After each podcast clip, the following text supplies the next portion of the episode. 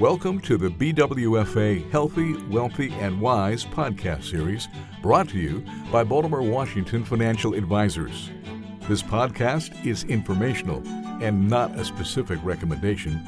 Please consult with your financial advisor.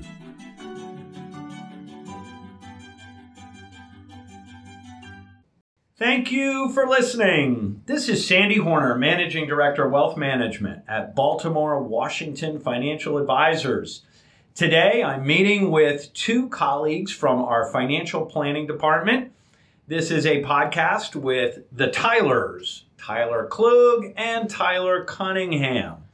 And today we're talking about benefits for employees of the federal government. So if you're a federal government employee, or you know somebody who's a federal government employee, there is very likely information in this podcast that you will find beneficial because our experience is that speaking generally, and federal employees are no exception, most folks are not maximizing all of the benefits that they have available to them.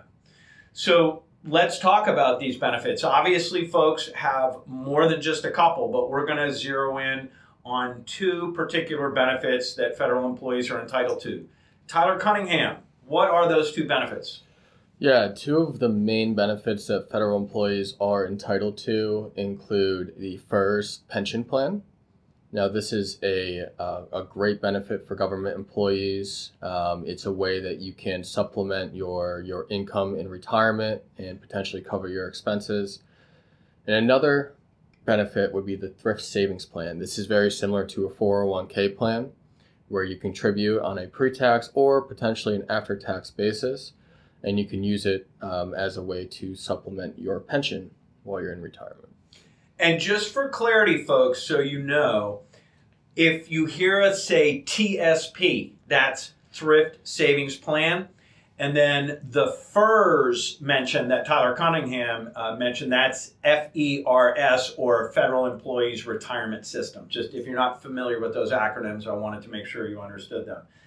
Tyler Kluge, let's talk about eligibility, investing, and things of that nature. Sure. Well, the difference between the two, just first, first of all, is of course the FERS is, is your pension. Your, it's usually a monthly annuity when you get to the retirement phase, assuming you're eligible um, you don't have control over investments. That's really just you do make contributions typically out of your paycheck. You'd see that uh, right as a line item, um, as a deduction on the paycheck. Um, the government contributes to that pension plan as well, um, which is part of that benefit. But you don't control the investments. You don't take investment risk with that portion of your retirement. The other the other portion, the TSP, that's where you now have the option to contribute to it. There is a match as well that the government would give you depending on how much you're contributing. Um, but that's where then you could build up your other nest egg. Um, and so that you're eligible for when you're while you're working and you can start contributions assuming you're earning income. Now the FERS pension, um, there is eligibility criteria and that's based on and the calculation is based on your years of service. So how long you've um, you know been working for the government, what what your uh, total years of service are when you ultimately retire, but also your age. Um, and we can, you know, we, we'll talk more about this. We talk more with our clients about this specifically, looking at calculations. But there's um, you know, different criteria depending on how old you are when you separate from service, or you know, when you start your pension. Again, how many years of service you are. Um, you can start typically the minimum retirement age, um, something you may have heard about. The earliest um, would be if you're born before 1948. The minimum retirement age is 55, um, but it gets up as old as the minimum retirement age is 57 if you're born uh, 1970 or after. Um, but again, without getting too far in the weeds there, there, there, you may need you know 20, 30 years of service plus an MRA, for example, or something along those lines uh, to be eligible for a full pension. If I worked for the federal government years ago for like three years, am I am I eligible? Now you need to have at least five years of service okay. um, for eligibility for the FERS pension. Okay, great. So, what are some of the uh, details, Tyler Cunningham, regarding individual situations. So, sure, lots of federal employees spend their career at the federal government, work for 30, 35, 40 years, whatever it is, and retire. What if I want to retire in my late 40s or 50s and maybe pursue a second career? How, how would this impact me? Yeah, so I mean, it would have an impact on the amount that you'd be receiving as a pension benefit because you wouldn't have as many years of service, and you probably your income probably wouldn't be you know as high as if you were to work a little bit longer. But there are two uh, different ways that if you do retire earlier, where you can take your pension. The first is called FERS postponed retirement. And typically, this is for individuals who retire at uh, the minimum retirement age that Tyler Kluge was just talking about, or they're at least 60 years of age. Um, you need to have at least a minimum of 10 years of credible federal service. And essentially, what you would do is you would suspend the payment for your pension until you turn uh, 62 years old. And at that point, or within that time range, you would not be eligible for the um, federal health benefits. But once you start receiving your annuity payment, that is when uh, the federal health benefits will kick back in. So the, the the short version of that is basically you're saying to the government, "Hey, I want to retire now, but I'm just going to postpone those benefits that you owe me for a couple few years or whatever it may be." Correct. Okay. Yep. Now the second way that you can do it is called FERS deferred retirement, and um, in in this you would essentially be retiring before minimum retirement age, which is typically 57 years old if you were born after 1970.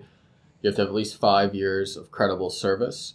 And the downside to the FERS deferred retirement is that you do lose the federal health benefits.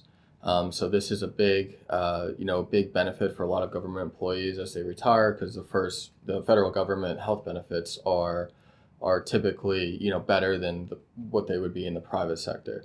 So one of the big downsides to this is that you lose those benefits and you'll potentially have to shop around and purchase you know healthcare through some other source. Well, that is certainly a huge consideration that that people should uh, be be plotting. You know, retirement planning as a whole um, is essential for everyone, not just government employees. But as I mentioned at the beginning of our time together today, you know, most folks just aren't leveraging all of the benefits that are available to them. And so, one of the things that we're trying to do through these podcasts and our webinars, uh, information that we publish on our website and in other places, is to make sure that people understand all of the benefits that are available to them. Financial planning for retirement is like a roadmap. It's going to tell you how to avoid the construction or the potholes or the bridges that are out.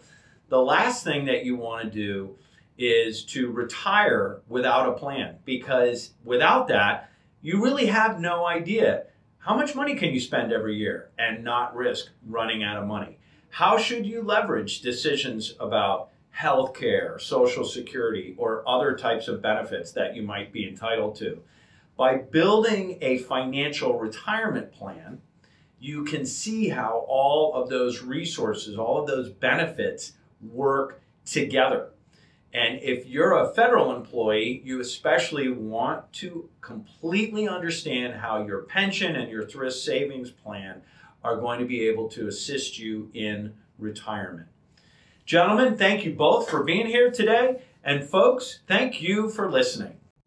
Thanks for listening. For questions, more information, or to schedule a conversation, please contact Baltimore Washington Financial Advisors. Past performance is no measure or guarantee of future returns. Investing in securities involves risk, including the risk of principal. The securities and services mentioned here may not be suitable for every investor. You should discuss these with your advisor prior to making a final determination based on your risk tolerance, your investment objectives, and your financial situation. Baltimore Washington Financial Advisors is a registered investment advisor.